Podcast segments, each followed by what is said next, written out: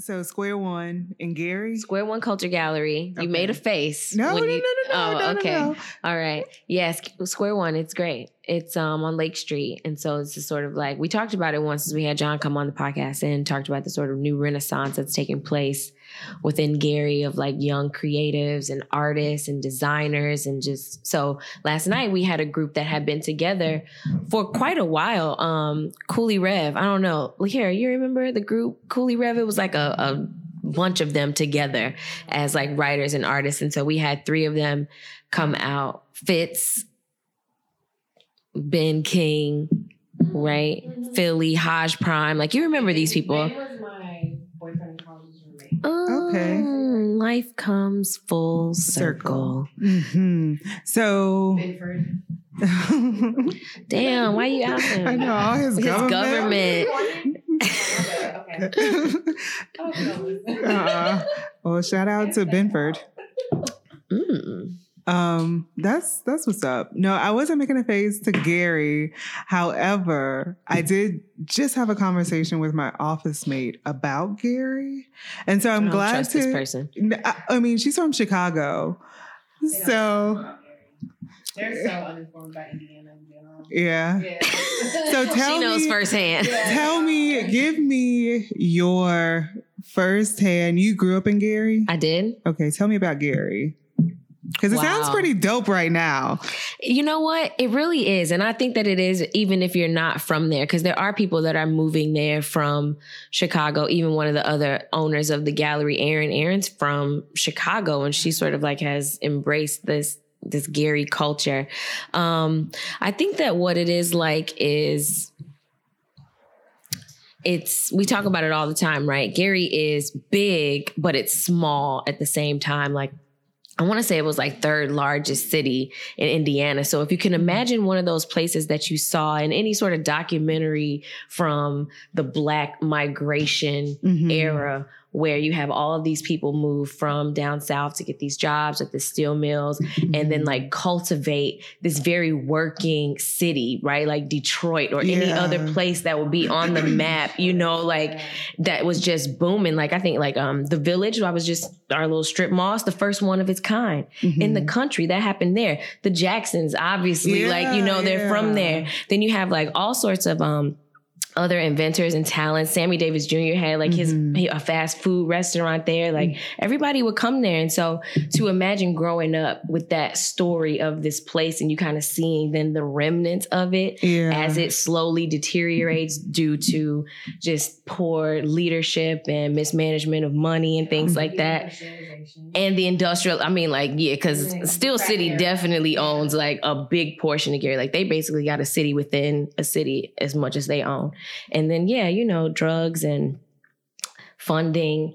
But it is, then like, you, when you drive through it, it's not pretty. I mean, it's not Right. That's why. but if you're If- from there, then not only do you Someone have not only do you have the sort of visual, but you have like the historical perspective on it as well. So I get to like paint a picture for my friends of this place. And it's like, cause why do you live there? And it's like, but you don't know the potential. Like you don't have that same history that I heard all the time from my grandparents of what it used to be like or what this was, this theater or Michael Jackson performed here.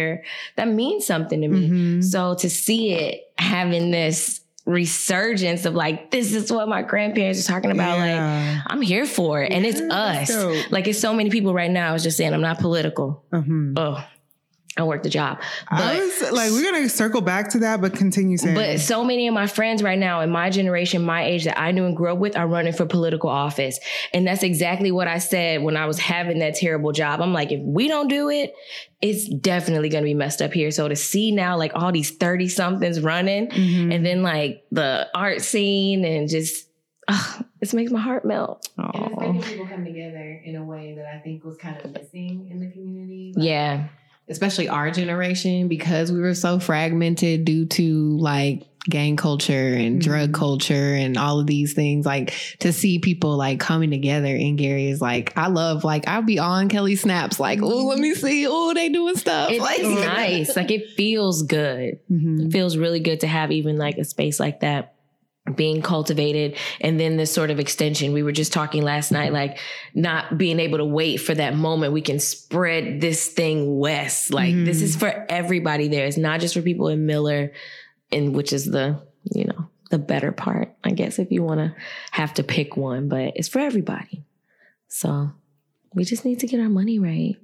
And that's what we're gonna do. and buy stuff So we'll go this summer. I'll take you up there. I'm ready. It's they always have like I'm ready. i'm ready for events. Hi, connectors. Welcome to another episode of Connected to the podcast. Gary, yes, I am coming. Chicago, Atlanta, New Orleans, for sure. Y'all are my next stop. So, artists, hit me up. I'm ready to travel. And you hear that? That's my boy, exclusive Yusuf, all the way from Hurghada, Egypt. Artists, connects. I travel. All right, let's keep connecting with Triple Entendre. You know what to do. Sit back, relax, do what you do, whatever you do while listening to a podcast. And let's get connected.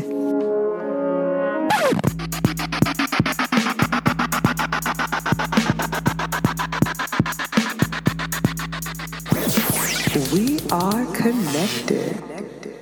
I am here with LaKara. What's up, LaKara? Hey. And Kelly. Hello How y'all doing? great And they are two out of 3 Mhm. of Triple Entendre. I love that. Triple Entendre Yes. podcast. And just like their name says, they're all connected and we're going to connect with them today. So, y'all, welcome. Thank y'all for Thank having me here. Thank you for having us. Shout out to Kofi.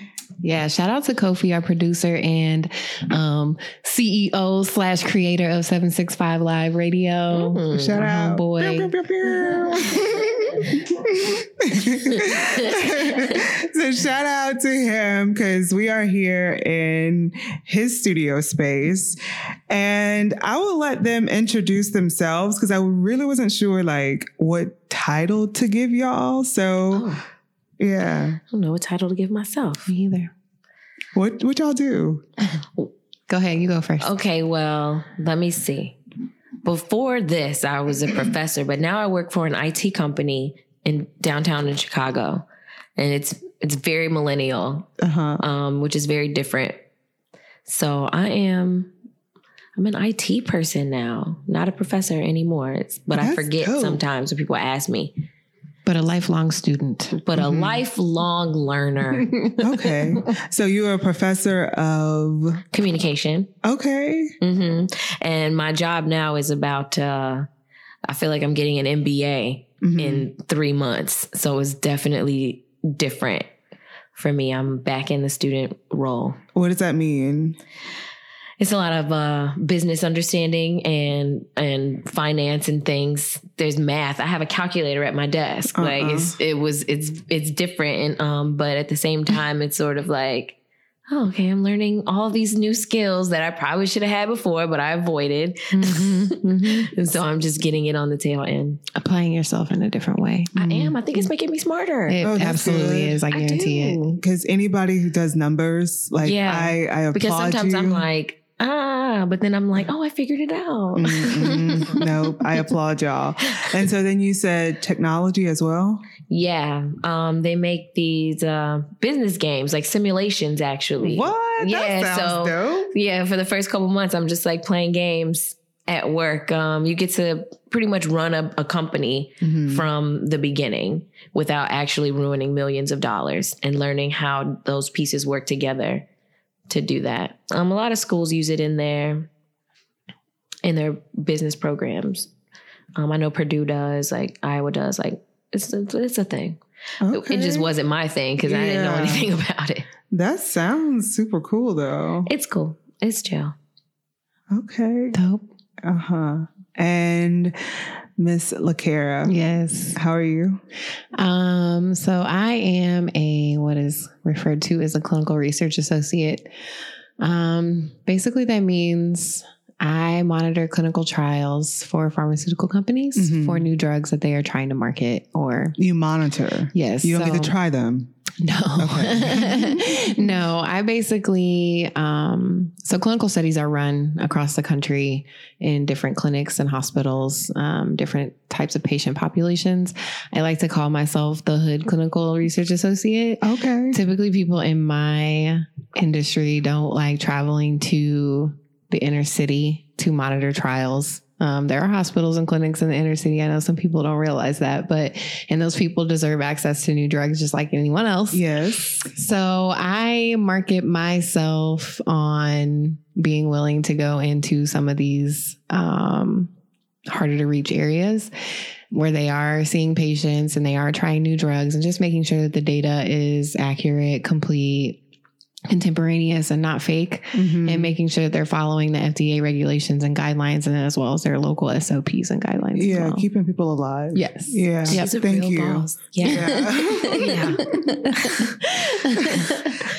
but I, I mean, I think the the one thing that's like very important to me in my job is making sure that poor people have access to the same types of new therapies Mhm. that everyone else has access to because there is a bias in research. Um, that's why when you have blood pressure medication and you find out 10 years from now, oh, this blood pressure medication isn't really good for African American people, they didn't know that because they didn't have the African American population that they needed when they were originally running the trials. Yeah. Boom. Wow. So, wow. Thank you. she keeping us all safe. yes. Uh, and that's so interesting because I've been hearing a lot of stories about Black women specifically Mhm. and the healthcare industry, Mhm. like how we're not really taken care of. Y'all are No. supposed to listen to us, like, this is what's going on with my body. Yeah, there is a But bias instead- in healthcare with Mhm. um, the treatment of people of color, and more specifically women of color, for sure. Wow. They don't believe us. There's, it's just like I was talking to someone about it the other day, and they referred to it as a subconscious bias, but I really think it's more of a subconscious racism Mhm. um, that tells you that someone isn't worthy of the benefit of the doubt or belief in the same way as someone else based on their race. Mhm. I don't think people are really cognizant of it. I don't think that they're like blatantly just deliberately going out there and saying, well, we're not going to believe black women today. you know what I mean? But it's just it's something that happens. So, I do think that there is some form of a sort of stereotype archetype of this Mhm. strong black woman narrative that that we also works you against know, us. that ends up working against us, right? We per- perpetuate that thing, and then it gets sort of cemented into the mind. I mean, even with like athleticism, where you see these sort of historical movies, or you see somebody getting whipped or something, you think I could never do that. I'm never that strong, but then you see her do it, and and somehow she managed to still also run away and do these things. So like you Mhm. make it in your mind that that person is is physically able to withhold more than the average individual. yeah. I just got a be message from Carrie. She's actually at the hospital now. So, Aw. man, shout out to her. I hope she's well and everything is okay. So, that's why she's not here today. Yeah. A Pachacana. Yes. Okay. Mhm. Yep. Yep. Yeah, I hope she's all right. Hmm. I hope they're listening to her. Yeah. right? Talking about women of color. Hello. Yeah. Girl, oof, it's real. I was like, if they don't listen to Serena, Yeah. Uh-huh. like I need a real advocate. right. No, you do. Somebody that's going to double down on what I'm saying because if not, then you know you have people that are uninformed themselves in a Mhm. situation where they have authority figures telling them it's just this or you'll be Yeah. fine if you take this ibuprofen and they go for it. Mm. So Yo, shout out to the black doctors, the black female doctors. Shout out to my Yes. friend, specifically Brittany, Mhm. who's a black doctor. Nice. And she went into endocrinology, like to help. Like we have a lot of like PCOS, Yeah. you know, in our community, Mhm. victims. I am a victim. I mean, say what you want. That's I'm I'm a victim. Yeah. It's like making me all hairy and stuff. But um, I do appreciate those black women who are, you know, did what it took to get into a field that was predominantly white, predominantly b- white men. So shout out to y'all. Yeah, y'all the bomb. Yeah. So, all right, Kelly, you're from Gary. Where are you from, LaCara? I'm from Lafayette. I'm from right here. Okay. Born and raised, went to Purdue, never left. Hopefully that changes at some point. But Oh. at this point. okay. So if not here, then where? So I'm toying with a couple of different options. Like I'm really, and this is going to sound crazy to anybody listening to the podcast and the people in the room, but I'm really loving and feeling Detroit right now. Okay. Um, I have I'm this like it. love affair with black cities. Mhm. like just I don't know, even if they are deindustrialized and poverty ridden, like I just still like there's this vibe and energy there that I'm just connected to. Mhm. So and I have family in Detroit. My dad Is lived in Detroit. 312? No, 315? um, Whatever area everybody in the 313. Yeah, Okay. okay, 313.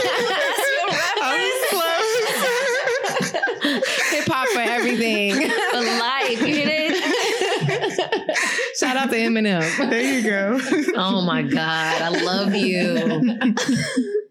All right. So, how is life like growing up here in Lafayette and in Gary? And like, what was after school like? After high school? I'll let Kelly start. After high school, I came here. You mean like after school, like a yeah. day? Like, a what day was- after- you know, okay. like, what was it like growing up? Do y'all have siblings? Oh man, you know what? Like growing up in Gary, I definitely feel like there was a sort of freedom in it. I think that I I was born in that time where I was right on the in between of still going outside and Mhm. playing with friends and riding your bike and things like that. And I always felt um safe within the parameters of where I knew that I could go Mhm. um, which was actually quite far um, on the west side. But at the same time, like I knew how to be home at a certain time. So there was like before a, the street light. yeah, like the, when they would come on, my grandfather would start yelling for me. But growing up, I feel like was somewhat idyllic, even Mhm. considering what it is. But I know that that might not be everybody's experience, but it was mine just given like where we lived and things like that. I mean, that's interesting because, I mean, we were literally just having a conversation, my office mate and I, about Gary and how I drove through Gary going to Chicago. And I was like, yo, all right, I'm ready. Like, come on, light, change, you know? Yeah. But like to hear, and I don't mean that like any no, no, disrespect. because I know but, what area you, I know where you were. on Mhm. Broadway, probably. Yeah. I mean, whatever road that was, because I think like every time I I go to Chicago, it's like through there, and I'm like, all right, all right, come on, come on, move out the street, come on, you know. Yeah. And I could see that being the perspective, but there isn't the type of like violence or strong arming sort of acts that occur that you would think maybe that you should be on the lookout for. like random acts of violence. Yeah, I was like- having that conversation with someone the other day because we were talking about like how I, you know, am often in the inner city and just like moving through. And it's like a lot of people have this misconception that there's just like random acts of violence that occur. And it's not. I mean, most of it is situational. Yeah. So it's like if you're not in those situations, you're probably going to be okay. Mhm. Or at those particular places that are known. That it to- right. you know, so it, it's kind of like that. I mean, the 90s was hard, and I feel like the 90s was hard everywhere for all black communities. Like, I, I just think that that occurred due to fuck who Reaganomics and all these sort of things Yeah. that, that ended up playing out. Um, Because you and did mention funding. yeah, and with um, gun violence and things like that. But um, so that was an interesting sort of grow up period. I felt like my life mirrored the music that I was hearing on the Yeah. radio and stuff. So it was just like, well, this is clearly the way that it is. Like that's how it is here. Mhm. Um, and then I went to college, Where'd you go? Purdue, Okay, boiler up. Boiler Up, San Miguel Oh, they won last night too. They beat Villanova. Hey. Yes, yes, I should have made a work bracket, Yeah, but I didn't do it. But after school, you know, I went to, I didn't go to Gary Public School, which is a little bit different than most people's experience. Um, so after school for me was filled with sports activities. I had a little job at Ponderosa to get my nails done. Uh-huh. and have money for the movies and things like that on the weekend, you know, teaching responsibility. But it was it was a normal, sweet little upbringing, yeah. Scattered with a little bit of violence. Yeah. Love it. and how about you? So I've been living in Lafayette off and on since 2014. And I have my perspective, but I'm sure it's different from, you know, from someone who grew up here. Yeah, I would say pre high school, I was an athlete, I was a cheerleader, I was, you know, I had a pretty normal, you know, with the exception of the fact that I'm half black, half white, for those of you who don't know. Um, so that presents a challenge because there's an identity kind of crisis that any adolescent person who's half black and half white in a country that is very polarized on race Mhm. goes through. So um by the time I got to high school, I had kind of settled into this like rebel just y'all schools are boring. I'm not coming. I don't like this. So like I don't fit in. So did you you said y'all schools are boring. Like did you have some comparison or did you just feel like, nah, this ain't for I just me? felt like this wasn't for me. So I started at Jeff. I went to Jeff um, freshman, sophomore year, which is like the city public high school. Um, and then my junior year, my parents moved to the county. So I started going to Harrison, which is like a county public school. Mhm. And that's like 0.2% black or something It- at the time. I mean, it was, there were like eight of us and it's a Mhm. small high school anyway. So I just really did not get along well there. Um, there was racism. There was a lot of fighting by me, fighting, including me. Mhm. Um, and they basically at one point decided that I was such a problem for them that they paid for me to go back to Jeff. wow. Yeah, because like the way the like it's not really a voucher system, but it kind of is. Even then, each student gets a certain amount of money.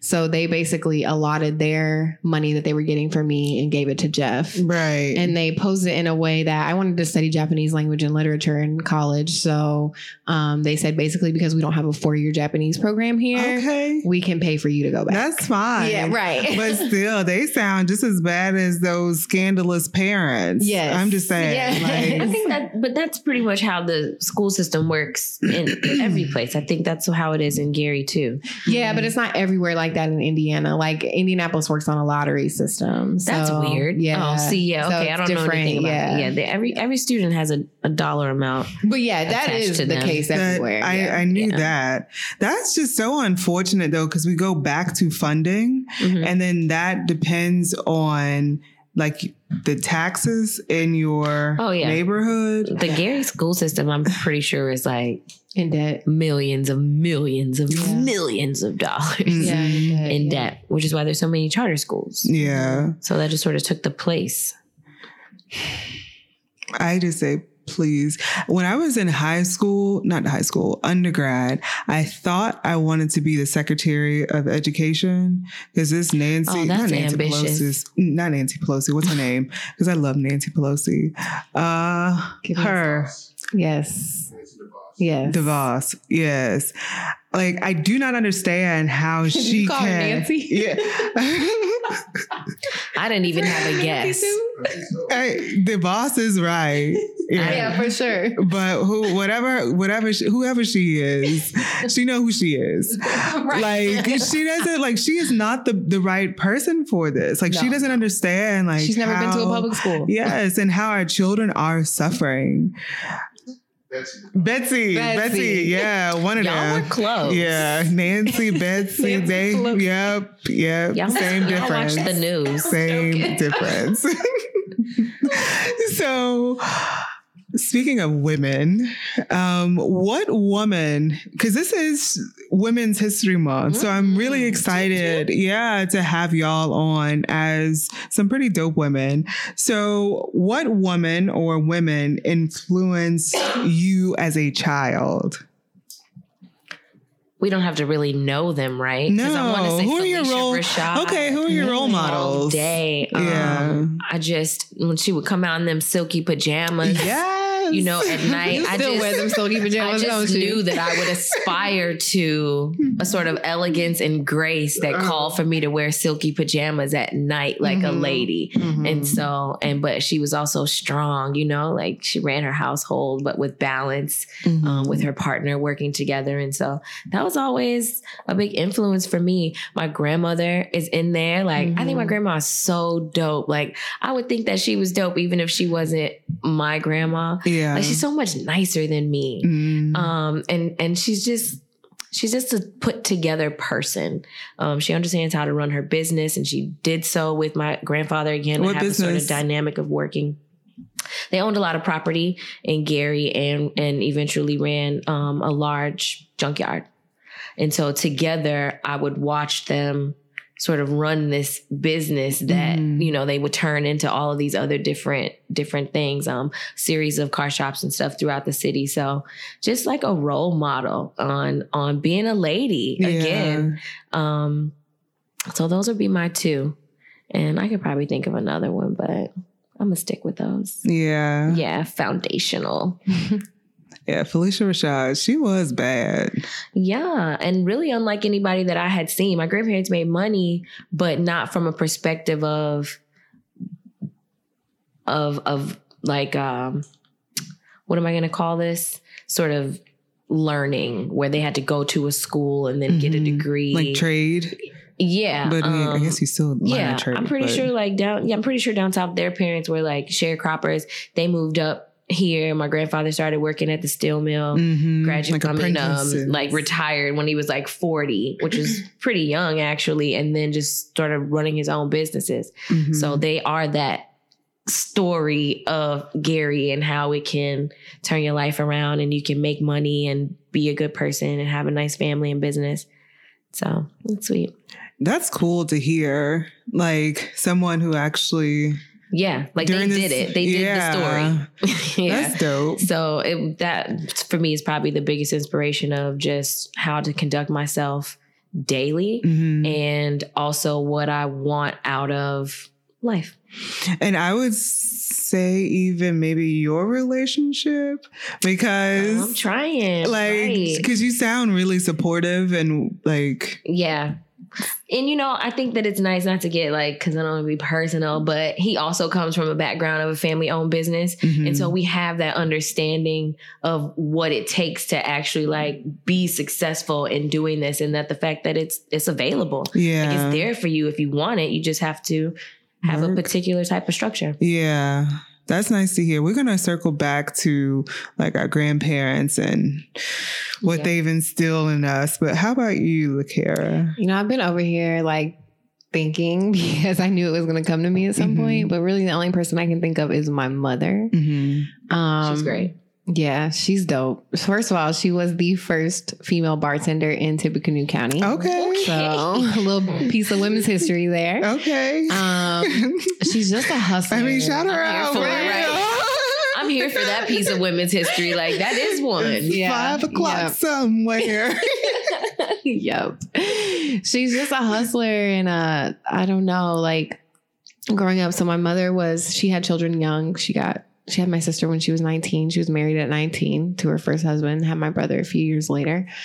Um, she endured like a lot in her life. Her parents died when she was very young. Hmm. Um, she moved in with an uncle who was abusive, got into an abusive marriage in her first marriage, and then, um, you know, got out of that situation basically with nothing. Mhm. So, I mean, she just kind of hustled, took care of her kids, did what she had to do. Um, was She a very, real last woman. yeah, focused. Um, she met my dad. I want to say she was 30 when she met my dad. So they had me at 35 and she worked in sales basically my whole life. So she was always working. Not that I have any issue with that. I mean, that's what I saw and that's kind of what I've emulated. Um, that kind of work ethic and just nose to the grindstone hustle um, is something that I saw and just knew that I wanted to be successful and have what she was able to work and have. So, Mhm. And if I do say so myself, I don't mean to cut you off, okay. but you are a hustler. Like, Oh, You go get it. Yeah. Go get the bag. like, Thank so be proud of yourself. Yeah, but in terms of women, like sadly, I never saw myself in like women that I didn't know or, you know, like celebrities or actresses, or I Mhm. just never saw myself in any of them. And I, I think that has a lot to do with the fact that I am half black and half white because it's like, who do you connect with? You can't really connect with a black woman because you're not black. And you can't really connect with a white woman because you're not white. So it's just, this is my mama. Mhm. this is what I had. Yeah. That's good. Yeah. And luckily, I had a, mo- a mother who was a positive role model for me. So, That's nice. And you know what? Let me shout out Deb. I'm yeah. shout out Deb? Deb? for being the first black female engineer in Kankakee Hey. County. What's up? Up, Because that's a bit of history for her. and Deb is That's my mom. Oh, what's up? Yeah, Mhm. That's her out. nice. Yeah, I'm gonna have to write like write these like for real, write their names down so I can tag them, shout them up because that is women's history. Hello. Yeah. But yeah, my mom, she was always supportive of. Ooh. My mom was always supportive of like my dreams, my aspirations, and like my grandmas, like them as well. My grandma, my mom's mom, she was a um, draper and just going to like all these fabulous homes and she's hanging drapes and it's like wow that's actually like really nice um and everyone in the community like really appreciated her because Mhm. just making like My grandma got drapes. Yeah. That's a thing. it It is. is. It's thing. It is. So, like we said in the beginning, these are two out of three um, hosts of Triple Entendre podcast. So, why was Triple Entendre started? Well, um, I have been known to have a rather funny, witty, I don't know, Facebook presence. I make little quips and statuses, and Kofi, who is again, he started 765 Live Radio. Approached me one day and was like, Yo, you need to do a podcast. Like, you funny. you be having people going crazy on social media with these um, comments and these topics that you bring up. So I called Kelly. Actually, we were actually just on the phone one day having a conversation. And I was like, yo, our conversations could be a podcast. like the Mhm. stuff that we talk about and the things that we go into, like we could be a podcast. Yes. So then Carrie, who is the third member, um, me and her go back and forth on Facebook a lot, not maliciously, but we differ in opinions. Um, she's, you know, indigenous and very strong opinionated, and she has a perspective that I felt like was missing Yeah. from the national conversation. Um, so I was like, you know, I think that would be a good a good three. And triple entendre, Kelly came up with that with that name. So it was just kind of I love that name. Like, I really love Shout it. out to Hov. Yay. we're all Jay Z fans. Okay. Shout out to Hov. And if I had a person that I, that was like my role model growing up, male or female, Jay Z would be Yeah. for me. Though? I mean, yes, Yeah, it was just sort of like, um, well, you know, the line stood out to me. And then also just the idea that the three of us being so different, we're so different, you know, each of us has a mixed um Please, like, So- inform the connectors out there. my dad is Puerto Rican and my mom is black. All so right. so, do you speak Spanish? un poquito. Okay. just enough to get by. And I'm much better at comprehending it and responding back in English, which Mm. is the ultimate insult. they get mad, especially Puerto Ricans. yeah. So, and it's a very different, it's not the same Spanish that I learned in Spanish class. It's, it's different. So, no. Is the answer. But um so I have that, you know, sort of mixed ethnicity background and it didn't really fuck with me I don't think as much as it probably did with LaCara because there isn't such a strong dichotomy yeah. between like blacks and Puerto Ricans. You know, it's kind of just like, they all family. yeah. Yeah. Um, it's only a little bit sketchy, um, just having like an unknown sort of side. And then with Carrie being she's Hispanic and then also native, right? Right. Hmm. So that was a sort of different coming together, and it just was this But she grew up here in Indiana. She grew up in Frankfort, which is smaller than Lafayette. That's even add oh, more to her Oh. story. Yeah, That's yeah. crazy as ever. yeah. I didn't Yo, know I have the wildest story about a pastor from like one of these little towns. But Oh. we don't. We can discuss it I think later. I might even know who you're talking about. I want to hear this story. I'm after. quite This sure. Was it a black pastor? Yeah. Juicy. No, it's a white oh, pastor. Oh, okay, Sounds okay. I super So that's why I'm like, ooh, these little towns. And so, like, I don't mean to cut you off, but I do want to get y'all's perspective. Like, as a woman, as a black, do you I do you identify as a black woman, or how do you identify yourselves? I do. Um, not I didn't grow up with my father. I didn't meet him till I was in my 30s. Um, so that's really all I knew. I knew that there was something else, but I never really had to address it in in a way that you know I couldn't blend. Every now and then there would come the questions and teasing. She had a little Puerto bit Rican flag in her car. you know, or whatever, or you know, things. You know, I tried to wear my hair like the girls did in middle school, and that was always a disaster. Same. Um, so some things, it was just like you're not the same. So- but for the most part, I just what they call passed. Yeah. so I identify as being a black woman, um, and even you know in Puerto Rican culture, like they're black. It's just a sort of different. They would be probably considering themselves more indigenous Mhm. um, as being descendants of Taino Indians. Mhm. So the diaspora and all these slave trade stops and everything. So you know, it's a rainbow. of colors. Yeah. Even within my family, like they ranged my mom as like I told y'all on y'all's podcast. Mhm. Like LaCara, your dad is from Louisiana. Yes. Yep. So LaCara That's already a gumbo. Pot. You know, she looks like my mom, but my dad, like, he looks more like, oh, that's a black man. Yeah. You know? Mhm. And that's how like my family is, not just Mhm. Louisiana, but my family itself. So I often, I don't know, I never until I got to smaller places, I never really experienced racism. Like I Mhm. never, or I should say, because that is not true. That's not true at all. Because even in Louisiana, Mhm. like I may not be called, you know, a nigger or that black bitch or whatever you want to, you know, derogatory term. But you've definitely dealt with the microaggressions. And Mhm. yeah. Yeah. So, and then like coming here and, you know, my, my spouse was called a nigger. And I was like, Wow. that's, that's hurtful. It is. yeah, I had called a nigger once in Michigan City. I was like, Mm, this really happened. yeah. His kid was in the car, and I was just like, It was a "Dang." kid? No, Oh, it was the a dad, dog. and then he had their The his kid was daughter in was in the back seat, and so Oh it was my just like, oh, you really perpetuating like that stereotype Yeah. because of traffic. Yeah. Mm-mm. So my racial identity is a little bit more complicated, mainly because I feel I look more racially ambiguous. Like I don't necessarily look black or look white.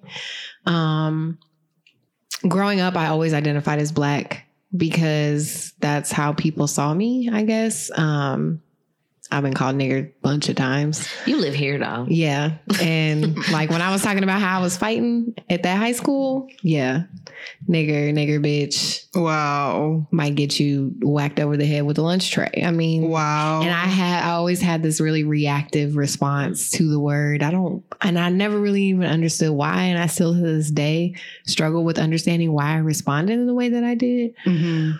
But um You just knew it was the ultimate insult. yeah, like who? what? Bitch, I'll crack you over the head. But anyway, sorry. Ooh, I cussed. Nuh-uh, that's Um, all right. Get some of that real. I'll show all you a right, nigger, that's all bitch. right, Okay. That's all right. But um now I think as I've, I've evolved, I understand that there needs to be a distinction between me and a black woman. Mhm. Um, because I don't necessarily have to move through the world as a black woman. Mhm. Um, because like I said, my appearance is very ambiguous. So That's true. I did notice that the first time I got braids. Cause depending on you know how my hair is or what I'm doing, I, I people have asked me if I was Filipino Yeah. and meant it. Yeah. so whatever this looks like to them, I have no idea. But when I got them box braids, it was like for the first time I was undeniably Black. a Mhm. black girl, and I Mhm. felt it different when I was Mhm. moving through the aisles at Target or wherever I was. Was it was like because people do that, you know, they look at you and they sort of instantly have to put you in some type of a category or box so that they can move through life and feel good about themselves. And so I noticed how people moved a little bit differently. Like hmm once they checked that box for me. Yeah. Mm-hmm. And so then I'll ask. I was going to ask this later, but I think now is the perfect time. What does the phrase when they go low, we go high mean to you? I don't even know if I'm mature enough to say that I do that. Uh, But okay. But I am absolutely not in that space yet. because we keeping it real or we keeping it real. we're real. keeping it real. Like we're connecting with you. Like who are you, Kelly? Who who You are know, you? for me, honestly, and this has taken many years. When they go low, we go high means me raising myself to a place where I don't have to acknowledge or participate in the sort of dense behaviors that is the lowness of what just occurred. And so it's literally rising above. yeah. whether that means not giving it any of my energy or whether that means you know venting about it at home Mhm. by myself but not responding in the way that that person or entity is, is sort of thinking that I will because I'm not participating hmm um in that way so that's the only thing I can think and Michelle said that right Yeah, she did. Shout She- out, she- shout out, she- she Mrs. better. Obama. She's but like, great. she's better than me Because I would have been, if I was the first lady, Lord mm, Jesus, I know. I'd have been responding to all the venting at home trolls. too Like, she probably got a ghost page you I'd have been trying to set up meets. Where you at? Because I'm outside today with the Secret Service. Where are you? pull up. right but I just think, like, yeah, again, shout out to Mrs. Obama. yes, amazing. Save Yeah, us. Please. Come back. like especially kelly in the technology field like i don't know i've been hearing oh you know um it's not so kind to the women You know, that is probably I could see that being true. hmm Um I see some of the departments and I don't work for a very big company. I think there's probably either 50 or, or less people, but they that's purposeful. Um some departments only have one person, some only have two. Some are very heavily male dominant, but I don't think that that's them because I do think that this particular one place I can say does make a concerted effort to have diversity of all kinds within the office and I think that that's great but um little girls not learning coding Hmm. they're you know so it- it's it's not it's not that they are not hiring is that they're not coming in in droves and it's more men that are doing those sorts of Why do you think that is? Like, I, and I ask you that specifically as a woman who is in technology. Like, I was already, like, from a young age, I was drawn to my field, but like, yeah technology specifically, why do you think there aren't a lot of women or girls interested in technology? I mean, I, would say it's probably some some version of um, culturalization, Mhm. right? Like we shape girls to be a particular type of way, and until that stops on the grand scale, then you won't see a, a sort of diversity of women amongst these typically male dominated fields. Even when you look at like children's toys, like boys' toys compared to Yeah. what girls are pushed into playing with, like dolls like and we're kitchens. just and, starting to yeah. realize, like a little boy should probably have a kitchen set too. Right. Mhm. And little girls can play with Legos. Yeah. And be fine. And Like, so yeah, over time we'll we'll definitely see more women doing that because it's not like they're not you know adept. It's not like they they're not capable Mhm. of doing it. I think that it's just the way that that they're guided in life sort of leads to different interests. Mhm. So I guess this, like, I don't mean to like jump to another question. no, go ahead. Because I know, Lakira, if you want to weigh in on what Yeah, does you, has a daughter that's Yeah, because Yeah. that was like that's my next question. Like, how has society, including when they go low, you go high, Mm-hmm. wrapped into what you were taught? Because you're a mom. Lakara, Mhm. and Kelly, you're about to be a mom. it's true. So precious. um, I hope you make your announcement before this airs. oh, I'm sorry. I'm There is sorry. no announcement. okay. No, I'm sorry. like, if we have to like shut this, no, Okay. I don't think that anybody I know is actually gonna then be like, Oh my god. okay. yeah, Really? You didn't tell me? Okay. Yeah, All right. I've told so, enough people. All right. Because if I need to get a I'll Edit. bleep it. yeah, but like, how has your upbringing or society how has that shaped your adulthood Mm. or even your motherhood your womanhood So I think for me, because my mother um, was forced into like this independent mothering role at such a young age, like she really instilled in me, like you need to have your own education, you need to have your own money, you need to have your own identity. Um, if you find someone that matches you that can complement that, great. But you need to understand that you don't need that. And I Mhm. think that was very important for her to instill in me because it wasn't instilled in her and she kind of had to learn it by default by like I failed and now I have to pick myself up. Um so I with my daughter I give her that same lesson. Like you are your own person. You have to have your own interests. That's beautiful. you have to have your own Mhm. money, your own love for your life. And then, you know, if you find someone great, Mhm. um, and I think where my mother maybe wasn't as strong was like kind of rejecting society's idea of what a woman or what a mother looked like. Um, I mean, she did it, like I said, by default because she had to and she had to work and be a hustler and like Mhm. do these things that women didn't do back then.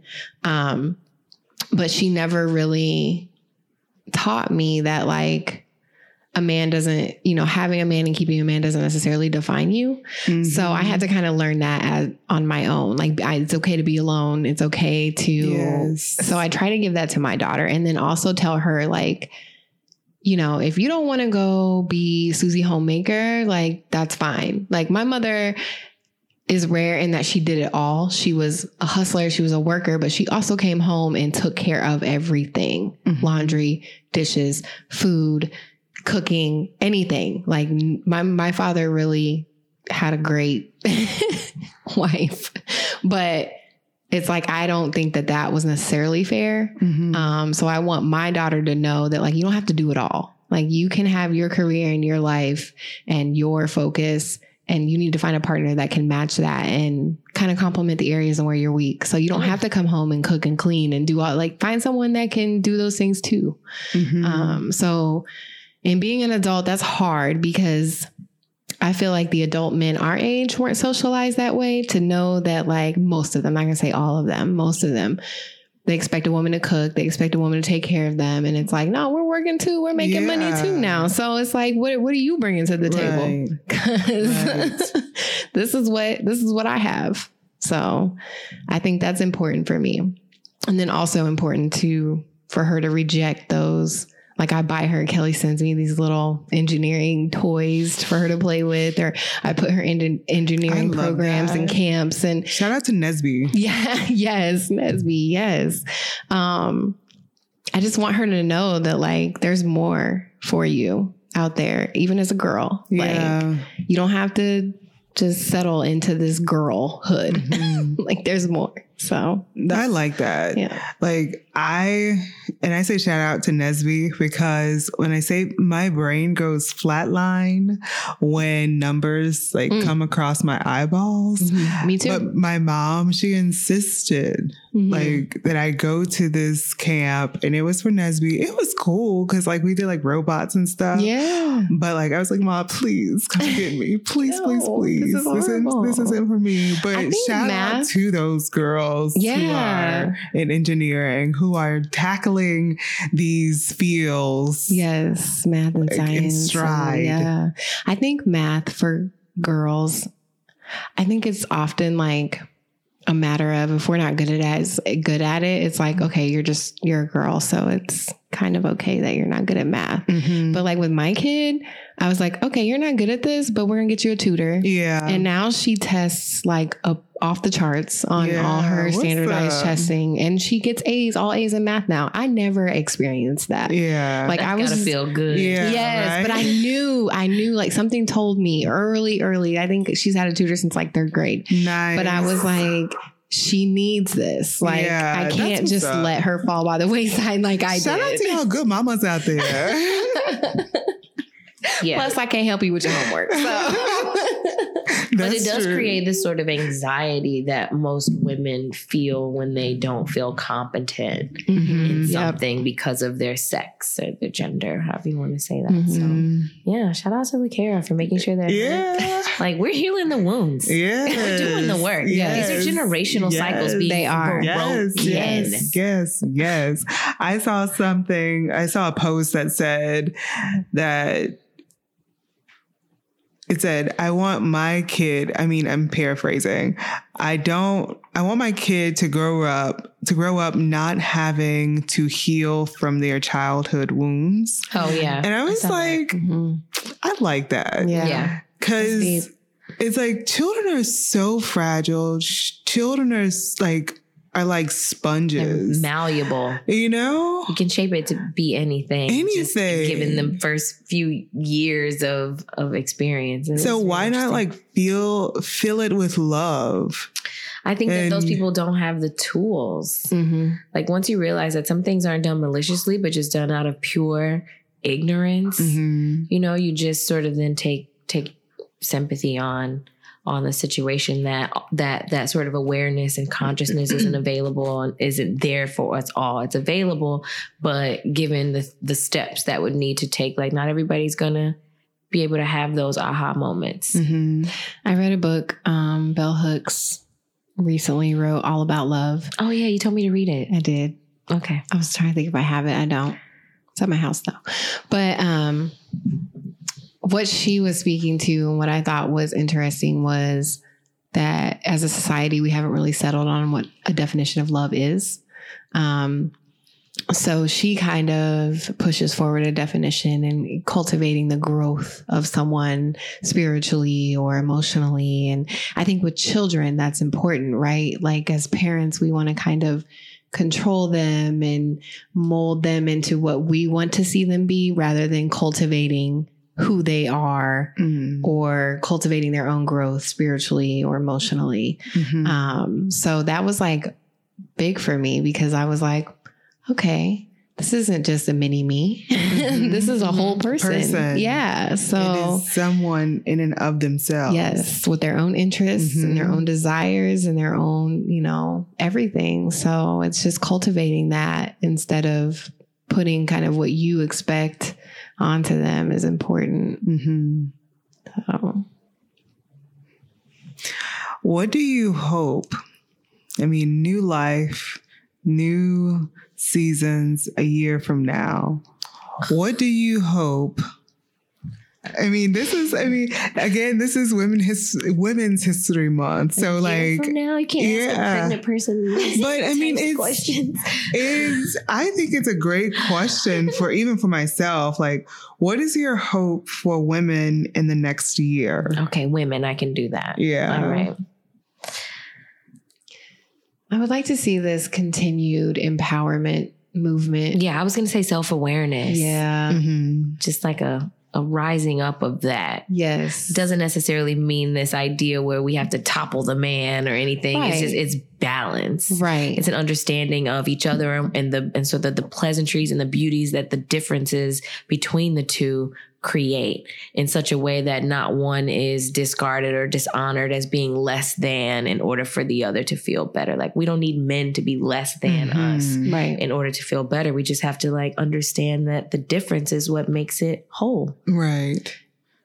And there isn't an equity between men and women and their freedoms to be themselves that I think I would like to see and money. done. Well, yeah, definitely. I think it's still crazy. I, I think it is crazy.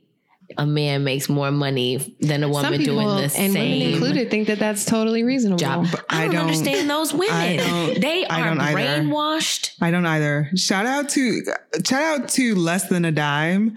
It's like a traveling convenience store shop, like pop up shop, and less than a dime because like women are paid, you know, a dollar to a dime to the dollar. I don't know. I don't do the math, Yeah. but you know what I mean.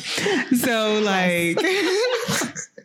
um a penny on a dollar whatever it is so like they go around and like show no here are the numbers where men are making this many dollars more than a woman so therefore we're popping this shop up and men y'all pay this much more than mm-hmm. women and mm-hmm. it's like yo that's kind of dope you know And that's kind of like how we pay for our products, like Yes, lasers and yes, feminine yes, hygiene products. We pay more. Yeah. Yes. Yes. So That yeah, is shout out to them. Yes. Yeah. Just because something's pink. Mm-hmm. You Yeah. more. It's, Yeah. It's terrible. Pink tax. Don't they call it that? that. The pink Yes. tax? Yes. Boo. Yeah. Womp womp. So, what, like, from y'all's experiences growing up, what lessons brought you the most wisdom for adulthood?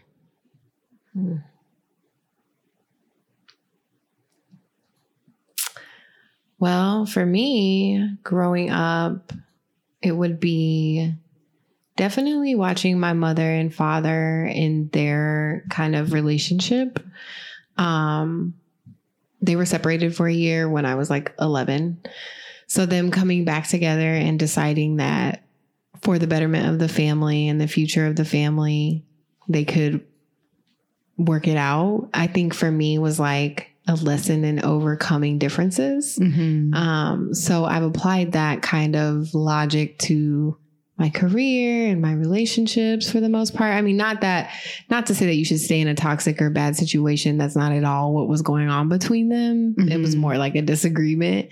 Um, but just overcoming differences and understanding that sometimes together is better.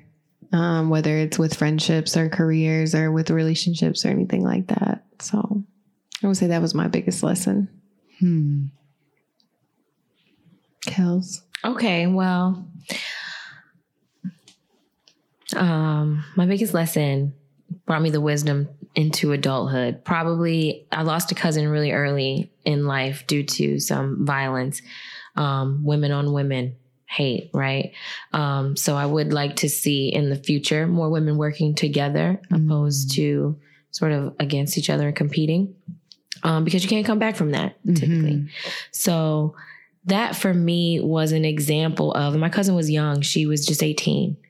So it was a lesson for me that nothing is guaranteed. I really hadn't had, you know, I, I had older people in my life, you know, it makes sense. They live a full life and then they die, and I can understand that.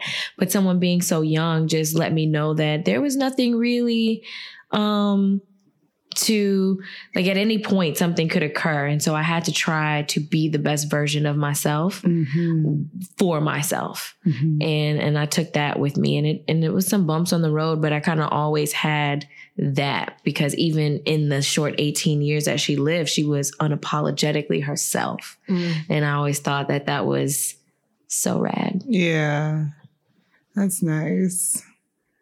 That's nice to like have that as your inspiration, yeah as your role model. and in some ways I always felt like you know I'm I'm doing it for the both of us Mhm. because you know you want to continue on in this sort of energy and spirit of of a person that that you knew that that changed and touched so many people hmm So in that, like you're in technology and you're in the medical field, do you think your career chose you or you chose your career?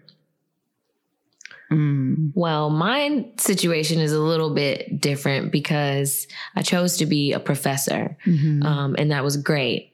I didn't choose not to get paid my worth for doing that job. Ooh, what does that mean? So- Please break that, That down. means that, you know, as a country, we don't value education and educators, especially those teaching in the arts or like, you know, the the art of communicating, because it's not as simple as you're born, you start babbling one day, now you're talking, now you can communicate.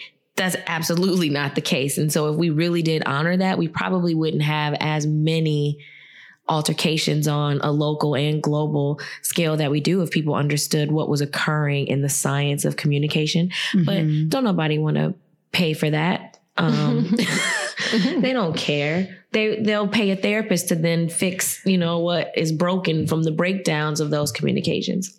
So, what I'm hearing, you are able to break down how humans communicate. And the reason why I'm asking this specifically is because a lot of relationships are suffering because of the lack of communication. Absolutely, I, I think that's why most of the You people in my life call your me all the time. You gotta speak your Self-included. stuff. Come on now, I Kelly. just I Present.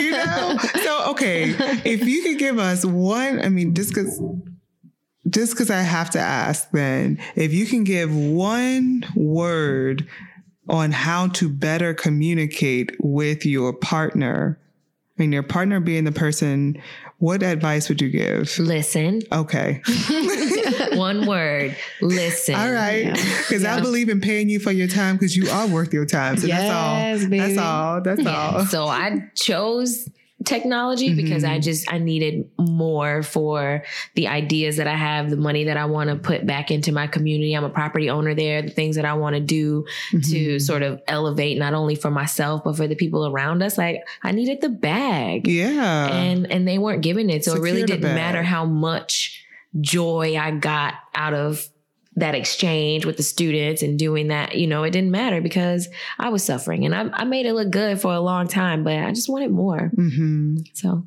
I just did it. you know your worth right. and that's important It is super important. And I preach that to everyone around me all the time. Mhm. hmm I would say my career chose me only because, like, when I went into this career, I interviewed for a completely different position. Okay. um, Where did you see yourself going? so my degree is in pre law. So I thought I was going to go to law school, and then I got pregnant my senior year of college, which is a whole story in and of itself. But um, I applied for a contracts administrator position, which is basically like a paralegal without calling it a paralegal, um, because there has to be a contract between the pharmaceutical company and the sites that they Mhm. run the studies with because they pay them to do it. So um, when I interviewed, they were like, You're really overqualified for that. But we have this other position that you might be interested in and we think you'd be great at. And I was like, okay, tell me about it. And they told me about it and I had no clue what they were talking about. It was like they were speaking Chinese to me. But then they told me how much I would be making, which So was fake the funk. forty thousand dollars a year, which at the time was like to me, I was making nine dollars an hour Yeah. at working at a rental car place. So I Mhm. was like, forty thousand dollars a year, I'll do whatever you want me to do. Mhm. So I started working there, and I just figured out I was good at it. Yeah. And I was like, I can make money at this. Lots of money, more than 40,000 a year. so um, I just kind of climbed that corporate ladder and yeah, but I would say it definitely chose, chose me. Yeah, that sounds like fate Yeah. Yeah. Yep. for sure. Are you still interested in law? I go back and forth. Um, when I look at the amount of money I would have to spend to get a degree in law as compared to the amount of money I would potentially make, the cost isn't necessarily worth Mm. the benefit, I guess, And the hours. and the hours. The hours are brutal. And I know if I went into law, I would want to like represent underrepresented poor Mhm. people. Like I just okay. know that's where you my could do it. passion In, you can do it in different ways. You can do one of those like uh, websites, even that just does law Mhm. consultation. Yeah. Um, there's there's lots of different ways to to sort of spin law around. in the medical field, you already have that. Like, Yeah, Yeah. I I always encourage people. Get people. that bag. Yes. But see, the thing about it is, I'm already getting the bag without Okay. the degree. So it's like, Yeah. How much more do I need? Right. All right. I won't I won't force you. I won't force it. but I would say, like, definitely, I feel like there's a need in the community for underrepresented people Mm-hmm. um, to have adequate legal counsel, Mm-hmm. especially legal counsel that looks and talks and sounds like them. Exactly. Um, so it's something that's always in the back of my mind. and that's that's the exact reason Mhm. why I went to law school. Mhm. Yeah. Like can and people will say, you know, for these people who don't have a voice, I don't believe that. Everyone has a voice. right. Just there are people who have louder voices because they have a bigger platform. Mhm. And that's, I'm here for the people who need a hand up, who need some help. Right. But the caveat is, you have to be willing to help yourselves. That part. Like, That part. you know, I can only do but so much, and I can only help you as much as you want to be helped. So, Yeah. No, I feel that.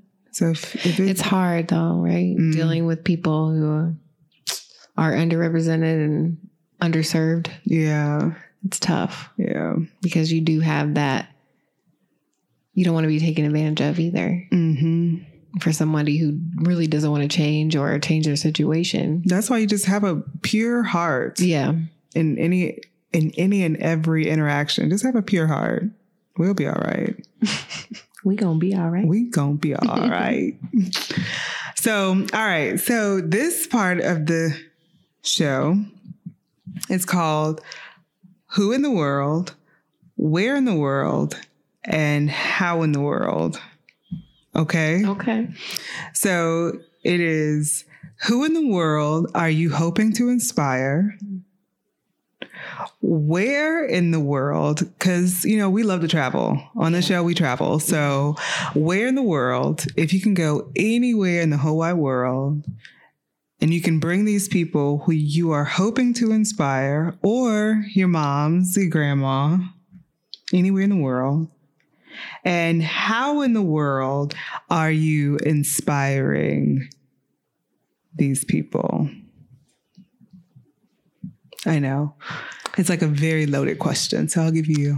Well, who in the world I want to inspire is definitely the sort of adolescent young women of my community Mhm. um, to encourage them. Because right now, they, they their role models are Instagram people and Kylie Jenner. Shout and- out to the Instagram I mean, models. a, a balance though is Mhm. needed. They need both sides of that. So that's who in the world. Where I I don't want to know if I want to go with them. okay. All right. So Taking if- these kids. yeah. Okay, that's fair. So if, but like, really, Man, there's so many places I want to go. Like, No, Kelly, this is why I say you we bring them along right, because how many of those girls have been outside of Gary? And if they I encourage them, but You know? yeah, I I really want to do some sort of South American voyages. I'm I'm I'm really really wanting to go to Machu Picchu okay, and um and and Ecuador. You know the Galapagos Oh, Islands and things like that. Yeah, that's something that I really want to experience firsthand. And for a while, I was trying to move to Ecuador. I you know, they're in the same I- time zone as Central. I have So. connections there. I've been to the Galapagos. Yeah. and it's beautiful. I, I feel like I need to see that. I need to see that with these eyes. It's beautiful. Um, Swam with the sharks. So who in the world? Where in the world? and how in the world? How in the world do I do that? Yeah, how in the world are you inspiring? Are you at least hoping to inspire the girls, the people, you know, you hope to I think I do that. I do have I have a mentee, um, and I think that the way that I inspire her, even though I swear to God, sometimes she does not listen. um, it's it's it's hard. You know, and it's like, okay, teenager, okay, I get it. Um, and the only way I think that I can really inspire her and get through to her for any sort of type of change is by mirroring that that behavior to her. Um, she has definitely seen me make some decisions that weren't always the best. For me. And I think that we have that in common because I can sort of then show her the ways that I came out of that and then and then live differently from Mhm. that point on. I said I was going to do something different and then I did. Mhm. Um, and so just an everyday thing, opening up my space and my doors and my phone and my heart and sometimes my wallet to make sure that she and anyone that she brings sort of around can see an example of a strong black woman, Yeah. right? Like, you know, somebody who is making good choices. That's what's up. Shout out to you, Kelly. I try. and LaKara. Who in the world, where in the world, and how in the world? Who in the world would definitely be my daughter? Mm. Um, and I guess anyone else like her. I guess I could throw them in there too. Um, where in the world? That one's harder. Anywhere in the whole wide world. Like someone went to space and I was like, all right, let's go. Um, I guess I would want to inspire her anywhere she wants to be. Mhm. Um, she's a homebody. So like, and she hates cities. so anywhere in the world for me would be anywhere she's comfortable. Um, which I don't know the answer to that, unfortunately, because I feel like her room is the only place at this point. It'll change. Yeah, I mean she's she's not even at home right now. She's out with her cousins and doing all kinds of Mhm. fun stuff. But how in the world? Definitely through example. Um, I haven't always had it figured out. I've made some decisions and I've done some things that have definitely complicated my journey. Mhm. Um, so I want her to know that like it's okay to mess up. It's okay to make poor decisions. Yes. It's okay to do things that don't necessarily add to add value to where you're trying to be in life, but you can still Mhm. come out of that and get where you want to be Yes. Bounce back. if you're focused. Yes. So I think that's just yeah, by example. Yeah. And giving yourself learning patience for yourself Mhm. Yeah. and giving yourself grace. Yes. If we can teach like the younger people, hey, just be easy on yourself. Just like you have to be nice to other people, be be nice to yourself. Right. Because you're Yeah. not always going to have the answers and you're not always going to do everything right. And there's always going to be somebody thinking that whatever it is you're doing is not right or the, Mhm. the right thing to do. But it's like Mhm. you have to trust yourself too. Yeah. Yeah. So in 2019, or I guess in 2020, okay, this would be like a loaded question. so you have all these girls, these your daughter, y'all are inspiring. What if you could pick any award? So that's like a Grammy, that's an Oscar, that's a Nobel Peace Prize. If you could pick any award, what award did you win for your 2019 contributions? that one medal of honor that Obama put around Ellen's neck, and Obama has to come back and be the president to give it to me. Aw. That's my wish.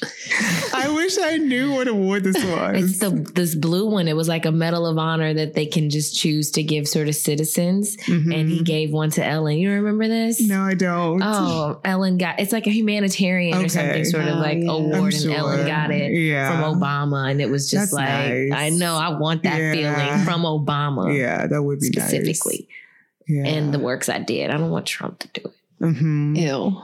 Yeah, no. No. So that I want be the purple one I would heart. win. I know. but, but she I- gives a lot of money, so that would mean that my my second what was I in second grade when someone asked me what I wanted to be when I grew up? I said a philanthropist. Yes. I had high goals. Yes. Um, because that is Yes, something I just want to like be able to have enough to give To someone- people that Yep. can then do that. So that's my absolute Yes. goal. And so that would mean that I have achieved that in order to be able to give out enough that someone thinks that I am a humanitarian. Yeah. And so that I would be a good medal. Because I said I wanted to be a benefactor. And I was like, okay. But okay. that's, you know, Yeah. I got you. I was very much like, I don't know. I have no answers.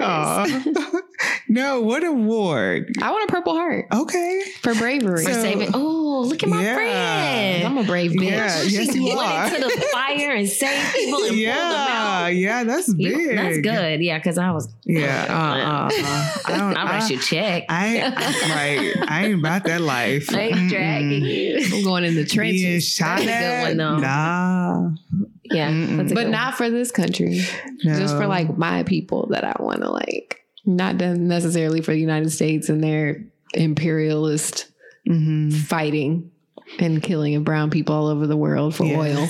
Not for that. Hello. Definitely for being in the trenches for my people. Though. Yeah, Purple Heart. I got you. Okay. I got you. These are good answers. Yeah. Huh? Because I was just like, I would love to be an EGOT, and she's like, I want to be a Purple Heart. I want to almost die. I want to lose a you leg. know, no. I just want to sing and dance, and you know, no, I'm sorry. Yeah, that's that's pretty dope, though. Or maybe even like a Nobel Prize. Yeah. Yeah, I thought of that. The Nobel Peace Peace See, I'm not Prize peaceful. or I just know that I'm not peaceful enough. Nobel. Prize. You had to come up with something really good, like Yeah. a really good idea, and then and then research it for like Mhm. So much 20 work. years. I don't know. Yeah, possible. And weren't some people like dead after they even got it? True, but there's That's like true. other types of Nobel prizes. Oh, I want a Pulitzer. okay, Mm. For this book, you all right? That's super achievable. Mhm. all right. So you have you have a book coming out. No, Okay, it's in the works. She's of got the a book it's in in her your mind. head. Suit. It's in your head. You know, okay, I got it's, you. it's in all happening. It's all happening. I got you. But that is actually a super achievable goal. it is. I believe in you. Thank you. New York Times bestseller, I see it. Pulitzer Award winner. Hey. That would be so dope. It would I would be. gas you like No, other. no. like I would be your Pulitzer hype man. Hey, I show- don't even know what that looks One- like. I don't Hey. either, but I would definitely be that. One time. right, Two right. I, I got a whole MC bringing me out to my reading. It's my I girl want y'all to get on your feet. What's put your hands in the air. but Kelly. I actually really, I'm digging this. I'm digging this this manifestation that's happening. girl power. yes. I'm such a girl's girl though. Like Mm. Mm-hmm. my girlfriends are my life, even if I'm not theirs. Some of my girlfriends are like very much into, they haven't evolved yet from just thinking that their relationship with the man is the only re- relationship that matters. Mm. I feel like my girl friendships matter more. I think it's those relationships that help you get through the relationship with the man. Ooh, say that again. You need that. Mm-hmm. Yeah. That's why they fight all the time, probably. Hey. They ain't got no friends. Mm-mm. oh, please get some friends. Yeah, Yes. you gotta have somebody else Stop to talk saying to. that I just don't get along with women. Stop saying that. Because you get along with these trifling ass niggas is fine. We No problem digress. getting around with Right. so then, what advice would you give for the women and girls in y'all's communities? Don't give up. I know that sounds so cliche. I said, what does that mean? that means like no matter how hard it gets, no matter how many people doubt you, no matter how many times you mess up, no matter how many times you fall short of your goals, of the things that you said that you were going to do, do not give up on yourself. Because I've been in positions so many times in my life where I was so close to just saying, you know what, I'm just going to settle for this life of like being a single mother on welfare, making $9 an hour with a baby daddy in prison. Mm, That's just, but I didn't give up on me. that's that's a word. Yeah. That's a word. And Shout that's what I out. would- Shout that's out to what- you. That's what I would give them. Don't Do give up. not give up. Because it's easy to do. Much easier to do than not giving up. hmm That's a word. I would probably say manifest your own happy because I think that I see too many young women that do fall to the narrative of needing something outside of them in order to feel like they have it or they can be happy or they need a boyfriend or a man or a baby or a bag or whatever. Um, it's just about manifesting your happy would be finding that space with whatever you have going on, with what you have to make sure that you can still make yourself happy and you don't need anybody else to do that for you. Because the moment you start needing that, you're it's a slippery slope. You're losing Mhm. yourself. Yeah, it's a slippery slope to feel validated by someone outside of you. hmm So Finding your own happy. Ooh, Lord. And when you find it, don't let nobody take it. Mm. They be trying. I know. Ooh, we both was like, mm. they be trying. They, they do. do. because it's a it's a sort of energetic dance, right? The other person feels that vibration, that frequency coming off of you, and they want it to match. And so it's Mhm. about who's going to be the dominator in that situation. Are you going to stand firm at this sort of frequency that you have, or are you going to allow yourself to be lowered just a little bit to go ahead and match that person that feels some type of way about the way that you are emanating Yeah. because they don't feel whole or it makes them feel less than. Yes. And so they gotta somebody, you know, they can either rise up to Mm-hmm. meet you. They don't typically Mm-hmm. because of other things, but Because when they go low, we still See, go high. that's what I'm saying. Hello, it comes back. It's full Uh-huh. circle. I don't even know what Shout that was. out. Shout out. ESPN, to Sports ES Center. Yeah.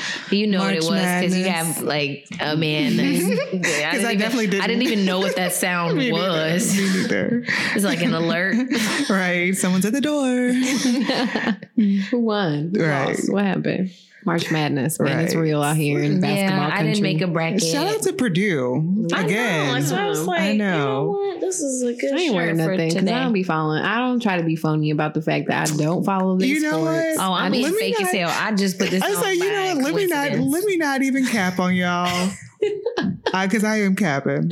I I do represent Purdue because I work at Purdue, but other than that, mm-mm. They've been having the games on at work. yeah, yeah. I would care more if I had submitted my bracket on time. There was something in it for you. Right? yeah, I wanted to win all the money, but I didn't. So Mhm. I don't really care. I'm sure it'll still be on on Monday. Definitely. yeah, it's not over. I don't know. When is it over? April sometime. Oh, wow. They're going to Sweet 16 now. so- I asked. I said. "Is this is it over in March or?" Because it's March Madness, not March April Madness, right? yeah, they they smooth into April some kind of a way. Oh, I don't care because I'm about to enter into a little bit of a rant. okay. I do believe that the NCAA is faulty in not giving either a percentage of those games and profits to those young men that go out there on the court and do everything that they're doing to make mm-hmm. sure that you get those ad dollars, you sell those jerseys, and you do everything you need to do. Even if you don't want to give them cash money, you can set up a trust for them. There could be a fund for them. There could be something else besides this sort of faux degree that you're giving them because they don't have time to go to classes because they're in the gym all the time or they're traveling. So they end up with these sort of like bogus degrees that they can't even necessarily turn into something Except greater. for Richard Sherman. Shout out to Richard Sherman Yeah. for insisting that they gave him an engineering degree. And what if, and because- what if he had blown and what if they blow their knee out or they do something? You know what I mean? Like that's them and a lot of them have families and But children. then, so th- then I ask, is it the school or is it the person? Because you still have to be accountable of your life. So I think it's a mix of both. You have to understand the type of person that they're typically getting. the power dynamic is yeah, the power dynamic is already skewed. Mhm. And so not everybody and a lot of them don't have already the capacity to be in that school. Maybe something was was fudged a little here or there or they already had tutors that made, you know, to make sure that they got there. Mhm. But like for the most part, they're brought to that school for their athletic prowess. and they wanted they want to go to the league. So yeah. they And know that they have to do that. Yeah, they have different goals also. And again, they're trying to take care of children and family in most cases. That that them being at school has put a financial strain back home. And so like I just I personally can't support it because I feel like it's some bullshit. I agree with that. that they make that much money off of them and they don't get a piece. It's bogus. And like, not even if allow them to make money off of themselves. Allow them to profit That off of their own likeness least. if you're not going to give them. At because I understand. Do you think it could be like in terms of endorsement? Because I know as Yeah. of right now, like Nike can't. Right. Nike, Adidas, I mean, they get in big trouble. I mean, if they do anything to endorse themselves, profit off of themselves, profit off of their own likeness, they get in a Mhm. lot of trouble for that. And I Yeah. think that part is really bullshit. There has to be there has to be some sort of I just I can't I can't support it. None of it. Like there's no way and no athlete should be stealing groceries. Oh, I agree. Like that that just I shouldn't agree. even be Yeah. in, in Nobody their, in with their that life. amount of talent, period. I don't care if it's athleticism. I don't care if it's and the millions that are going into Yeah. the sports I in the school, which is why they don't pay the Hmm. professors. They can somehow come up with millions of dollars to pay coaches. this is something I things like never really thought about. Like, Well, that's, uh, when I'm watching it, that's the only thing I can think about, and so it takes away sort of the modern day slavery. yeah. That's that's like, pretty much hmm. what it is, and somehow it's And that degree is only worth something when you're able to capitalize off of it. And if you're not able to capitalize off Yeah. of it, it's essentially worthless. yeah, especially if it's in basket weaving. Yes. Mhm, mhm. So, uh, or you have a tutor who's really doing it for you so that you can make it to the gym and be able to do these things. Like, I mean, I know I went to school with a lot of top athletes and I saw how they would come to class with the note takers and things like that. Like, Here's my question. What about for the women athletes? Now, we know people aren't really going to a lot of female women's league basketball games, mhm. but I heard they ball. I feel will the say same. Go. that they're probably not being paid what they're worth. Now, to say that they are worth as much as the male athletes would be irresponsible because they're not bringing They in don't have the same dollars. draw. Right. Now, with the exception of the women's soccer team, the U.S. women's soccer team brings in more money than the men's soccer Yeah. team and are still paid sports less. are different. I feel like all the college sports for me is the same, whether it's the women or the men. I feel like there there should be the money sort of aspect of college sports should be taken out because the moment you start signing TV contracts and NBC and Mhm. E like the Commercial moment the moment that starts coming into it, you've already lost the spirit of what it is. Because, but I think like where my question lies is like your accountability for self. Because you were talking about how some of these athletes, these male athletes, are going into school and they are, you know, getting getting a basket weaving But degree. their but their purpose for going is to it's like a it's like a long camp. It's like a long conditioning camp to get to the league. And It they can't go to the league But without whose playing. responsibility is it to say, "Hey, dude, you need to like think about your future"? Yeah. Just like women, like we are taught, "Hey, be aware of your future." They are thinking about But their, their future is hinged on their athletic ability. Is, is securing the bag in that way. Yeah. So they're just wired differently. I mean, like even when I told my grandfather I wanted to go to college, he was like, "Why?" Like because that wasn't a way to the bag for him, and he knew that I could do it re- regardless. Mhm. Like he knew that there was many ways to become a millionaire, and you've bought into this sort of system of thinking that you need this this amount of training and then this person to give you a piece of paper that says, okay, now you can be a business owner. yeah, Because he didn't have that, and so he already knew. But it was like, okay, well, fine. Your grandma wants you to go. Cool.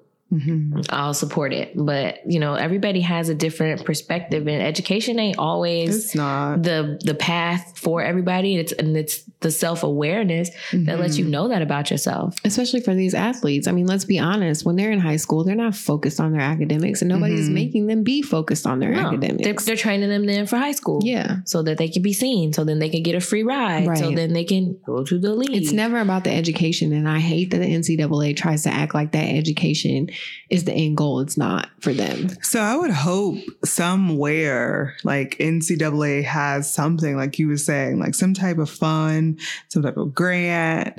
Like, hey, you won't have to worry because you've recouped. no. And then they're putting their bodies on the line The for body, the yeah. NCAA, and it's like if they get injured, Then They're it's done. over. Mhm. They They're don't have they don't have health insurance right? as a as an athlete. Like they're they're in Like there school. They just go back that, to class. That happened to recently. Kofi, do you know what I'm talking about? There was somebody, an athlete recently that got hurt and he was supposed to be like a first round draft pick. But anyway, he got injured and it's like now his career's done. Yeah. Mm-mm. It's like, what now? Because Yeah. they're not they're not grooming them for that I, I degree. I feel like there's for these for these schools that are bringing in multi-million dollar deals and contracts with these businesses. and they're paying their They should be coaches getting eight million a dollars. percentage. Yes, Mhm. those those players, the people that are going out there putting their bodies on the line every day, should be able to get something Yeah. other than a degree Yeah. that might not even benefit them. and they still hungry somehow. and I still don't understand. I mean, it. but you have to remember, we have war veterans on the streets. So, what's a college human being? Yeah, I don't know what that means, but but I know I don't have to participate by watching the game. I agree. I'm not watching a show on a, a on war vets, just like I'm not watching the basketball game. Yeah, because So I don't I believe just- in war either.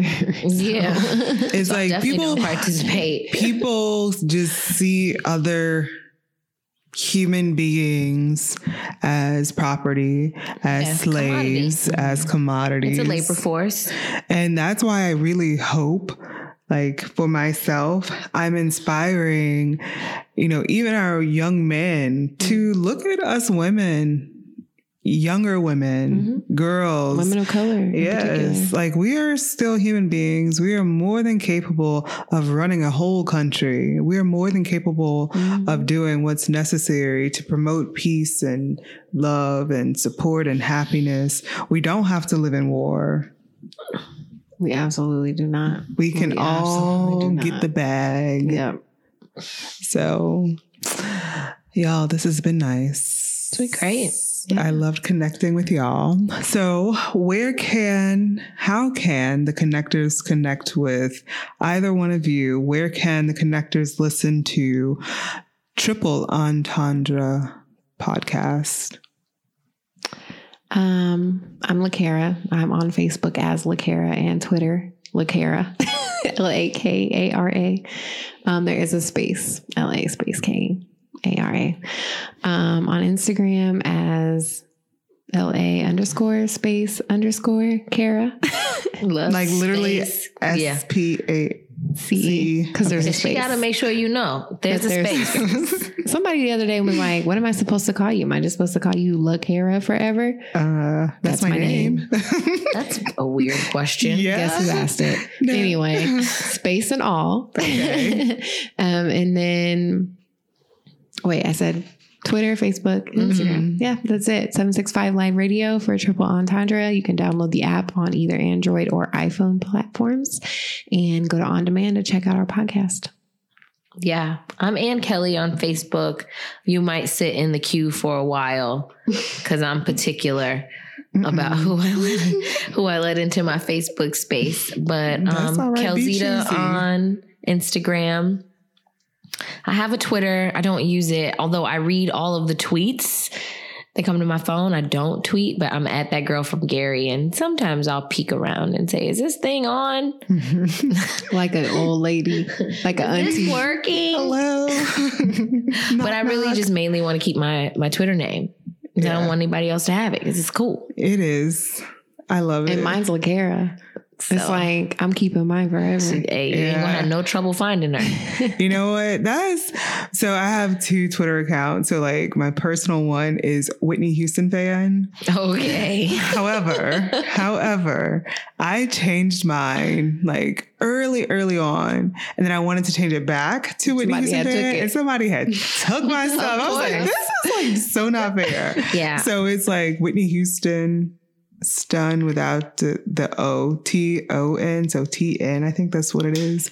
But you can connect with me on my website, www.ampsconnected.com. Email me info.ampsconnected at gmail.com. Twitter, ampsconnected. Instagram, ampsconnected.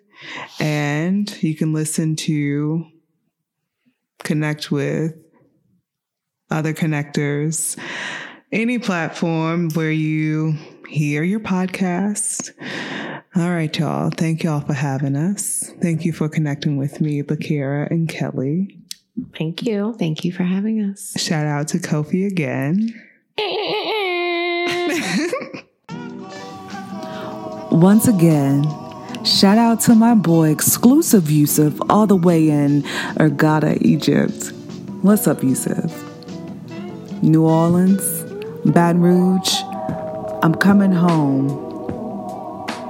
Let's connect. All right, y'all.